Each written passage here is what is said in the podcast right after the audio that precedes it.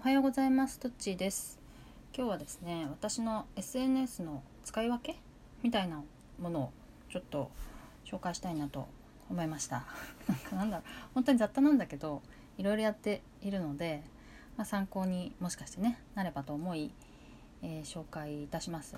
えっ、ともともとはねまあもともととかじゃなくていいか。あの割とその、うん、SNS ごとにどんなことを投稿しようって割と決めてから始めるような気がします。うん、それはね多分ブログをやってたからなんだろうね。ブログって何を投稿するか決めてそれが分かる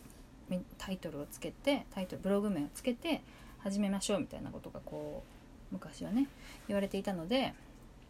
そういう風な習慣があるのかもしれないしあとはやっぱりなんかその何でもありにしちゃうと本当に何何でも良くなっちゃうむしろどれがいいのか分かんなくなっちゃうみたいなのもあるので割と決めていくっていうのがありますね。で、えっ、ー、と Facebook はえあの私が毎日 Twitter に140文字で投稿している「今日の140文字」っていうのが平日1投稿毎日やってるんだけどそれを、えーとコピーしそれと同じ文章を投稿するのでまず1日平日は1投稿ってことになるんだけどそれプラス、えっと、なんか私の他のアウトプットのリンクなんかを貼っておりますね。であとは、えっと、時々記事のこんな記事を書いてこういうのに感動しましたとかそういうのも書く。でそれは理由は Facebook は結構仕事の人とつながっているからなんだよね。なので、まあ、今日の140文字で結果としてこう日々忘れないようにしてもらうっていうのと時々出してもらう、うん、っていうのとあと、ま、その仕事を告知仕事の告知をたまにするっていうことであのそういう役割にしているってことだね。でインスタグラムはまあまあ結構昔は撮った写真を適当に上げてたんだけどえっとまあちょっともうちょっと考えたいなと思った時にまあやっぱインスタグラムって世界観を伝えるものだから、まあ、綺麗な写真を載せたいなとある程度ねでえっと綺麗な写真とかあとはちょっとイラストをね時々載せたりあとま自撮りを載せたりしてるんだけどそれにねなんかちょっとエモエモめの文章を載せるようにしてるんだよね。まあ、普段こうちょっと、え、自己陶酔するみたいなことって恥ずかしくてできないけどまあそういう、えー、場所にしてしまえって感じだね。そういう場所っていうことでそういう決まりでそういうふうに投稿してますって言うとそそこまで恥ずかしくないみたいな感じかな。それでまあ私のそういう一面も知ってほしいみたいな感じでインスタグラム仕事につなげるというよりはこう自分の好きなものを貯めていったりまああと見る方も結構あるかなという感じですね。でえっ、ー、とインスタグラムのストーリーはなんか最近面白いなと思ってできるだけ毎日あげるように 24時間で消えちゃうからねできるだけ毎日あげるようにしてるんだけど本当にそれは twitter にあげるほどでもない些細なことみたいなのを実はあげてます。だからインスタグラムって面白いよね。こう日々の投稿はフィードの投稿はこう世界観重視アーカイブされるからさ世界観重視で投稿してってこう24時間で消えてしまうストーリーっていうのはもう適当にこう そんなそんなにねなんか印象が良くないないっちゅうなんていうの？うん、なんかこのこのご飯美味しかったみたいなことも、えっと、投稿していくっていう不思議なツールになってきたんだと思いますねインスタグラム。であとツイッターはツイッターはあんまり考えてなくて、えっと、割と雑多に投稿しておりますがでも本当にどうでもいいのはあんまり投稿しないようにどっかからしたんだよねやっぱりフォロワーが増えた方がいろんなことに有利だなっていうのもあるのである程度絞ったんだけどそれにしてもやっぱりえっと、バラバラで仕事のこととかあとまあもちろん私が今注力してるアウトプットに関することとかあと子供のことが結構入るよね。あとは最近はちょっと減ってきたけどコルクラボのことも一時期はすごく多かったりとかしました。でもねまあ割とそのどんなことが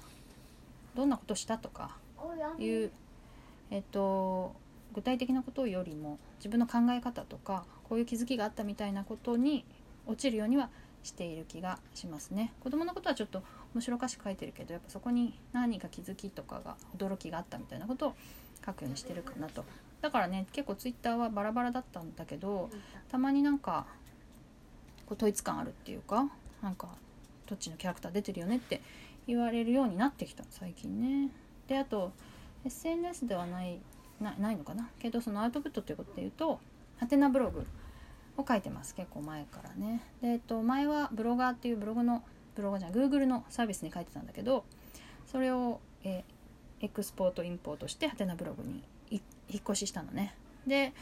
そこにはまあ本当に考え途中のこととか今悩んでることとか、うんと、本当独り言として書いてるんだよねだからもう本当にセラピーみたいな私ので、うん、自分の日記に書いてもいいんだけど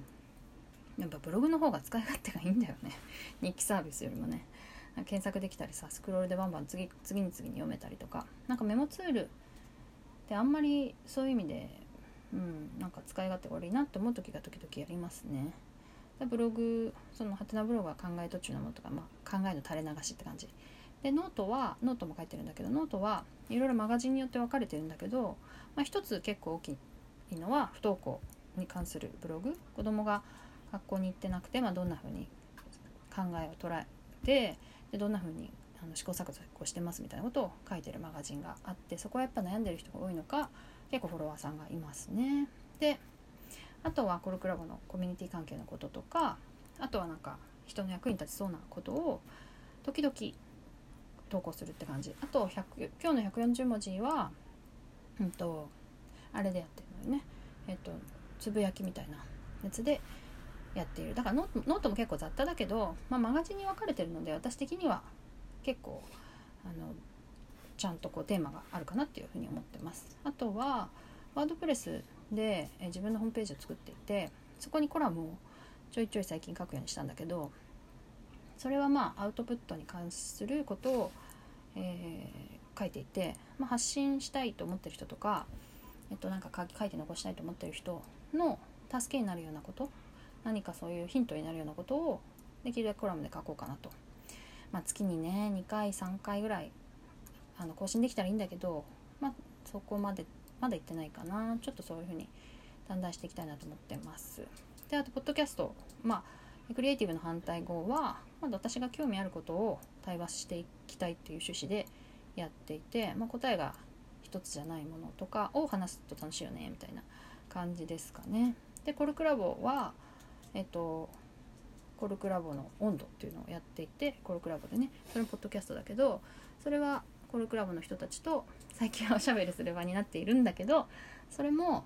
えーと、ちゃんと対話として面白く展開していくようなテーマで